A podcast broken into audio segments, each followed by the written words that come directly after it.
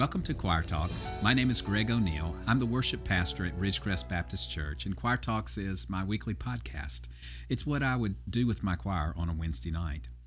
In fact, the Wednesday nights of this fall, we are dealing with um, worship in some form or another, the idea of worship, and, and trying to get a biblical idea of worship, uh, develop a healthy theology of worship. Uh, since we're called to lead worship in our church, that seems important. But you know, I think it's important for all of us because worship is important for all of us. It's so important in your relationship with the Father that you worship Him. And uh, the Bible speaks a lot about worship, but it, it says it in just various places and various scriptures. You have to really pull together uh, bits of information from all of the Bible to come up with a theology of what it means to worship and how should we do it. So uh, today I just want to give you some thoughts or some ideas about the worshiper and what we as worshipers should do. I want to give you sort of a sort of a portrait of a worshiper um, from what I see from biblical sources. So here we go. Um, first, my first point would be prepare. Um, not specifically, uh, I have to do a certain set of things to prepare before I walk into a worship service exactly, but I think there are a couple of ideas that should be incorporated in our lives already, that should be uh, daily preparing us to spend time in God's presence. Um, you'll see what I mean. The first one is prayer. Um, if you are regularly praying with the Father, then that helps prepare your heart to have a longer conversation with Him in the midst of a time of worship. Um, my thought here is Acts chapter 2. I was thinking about in the day of Pentecost in that story how the Holy Spirit uh, was poured out on those disciples and they became the first church, the new church. And it was in the midst of a prayer meeting when they really met with God in a new way. And so, even though maybe you don't count that as a worship service as such, um, you can see the correlation between spending time in prayer and God moving among us. Um, a second thought about preparation is uh, expe- expectation or expectancy. I think that believers should have an expectancy about meeting with the Father. Uh, Psalm 5:3 says, "O Lord, in the morning you hear my voice. In the morning I prepare a sacrifice for you." That sounds like worship, right? And I watch. I, I wait. I look with expectation for the Lord. There's a whole series of psalms that are written called the Songs of Ascent or Psalms of Ascent. They were written specifically to be sung as the people uh, climbed the hill toward the temple to meet with God. They were songs that were written to help them prepare their hearts and, and bring forth an expectancy to uh, meet with God and to enter in His presence in the temple. So uh, a worshiper is prepared. Uh, secondly, I think a worshiper has to have faith. I think a, a second word is believe. Hebrews 11 6, that famous chapter on, on faith, says, He who comes to God must believe that He is, and that He is rewarder of those who seek Him. So if you're going to come into the presence of God, obviously you have to believe that He is. But the second half of this verse, you have to believe also that He is a rewarder of those who seek Him. Now, seek Him sounds like a worship thought to me. That's really what we as worshipers are doing when we come before the Lord. We're coming to seek Him. So, in faith, we have to believe not only that He exists, but that He is going to meet with us, that He's ready to meet with us, and uh, that He's going to reward us with His presence. Thirdly, um, I think a, a worshiper should desire God's presence. There should be a passion, a hunger, a thirst to spend time with the Father. That's what was in the heart of the writer of Psalm 42 as he started his song this way. He says, As the deer pants for the water, so my soul longs after thee, O God. You can see the picture he's painting of, of a deer who's maybe run through the forest and is, is very thirsty and comes upon that water source and and is just so thirsty for that water that he just he just laps it up. And so um, there should be that sense for us.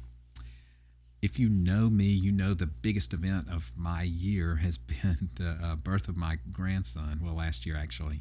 And um, So uh, I can't hardly have a long conversation without mentioning him. So pardon me for that today. But, you know, I was thinking as I was reading that verse that I have an expectancy. I, I look forward to the moments that I'm going to spend with him. And, and uh, I think we ought to be that same way with the Father. We should have a, a passionate desire to just to spend time with Him.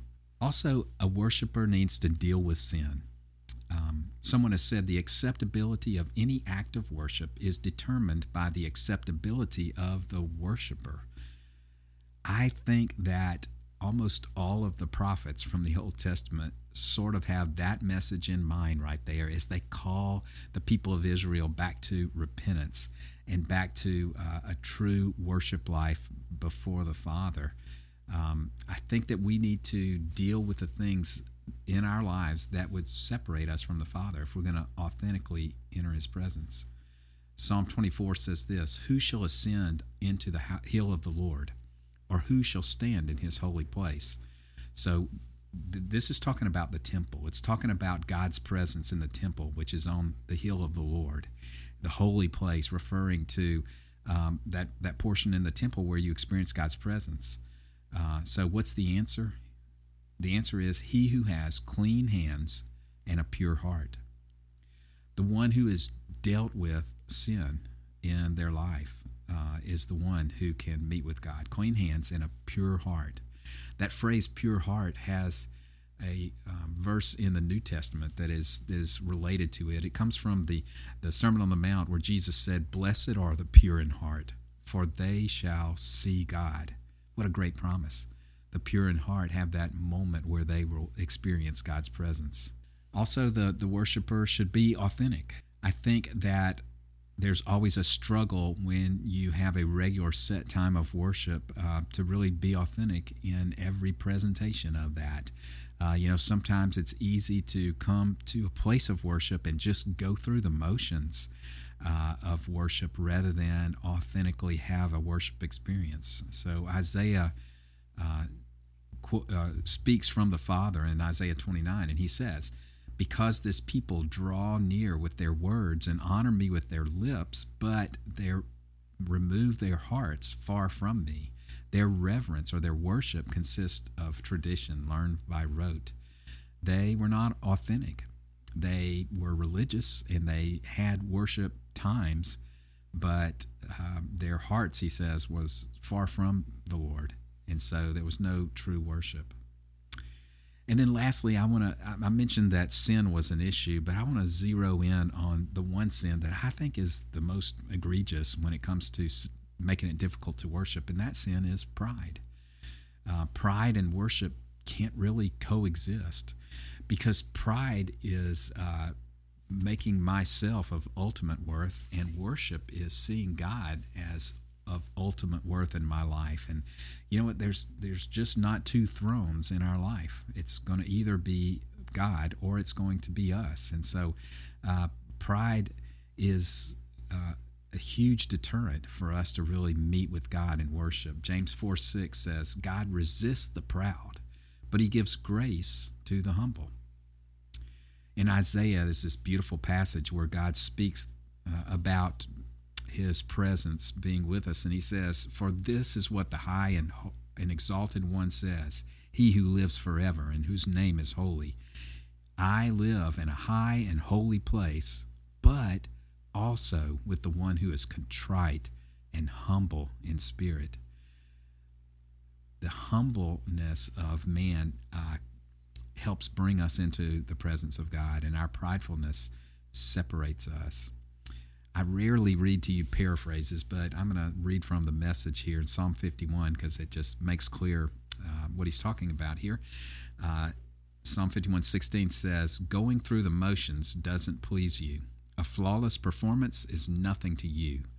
I learned God worshiped when my pride was shattered. Heart shattered lives ready for love don't for a moment escape God's notice." Um, so there's my thoughts about what what it looks like to be a worshiper and be someone who authentically comes before the Lord and, and meets with Him and spends time in His presence. An important thing for all of us. I encourage you this week to spend time in God's presence. um, by yourself alone with the Father, but also corporately with other believers. Have a great week.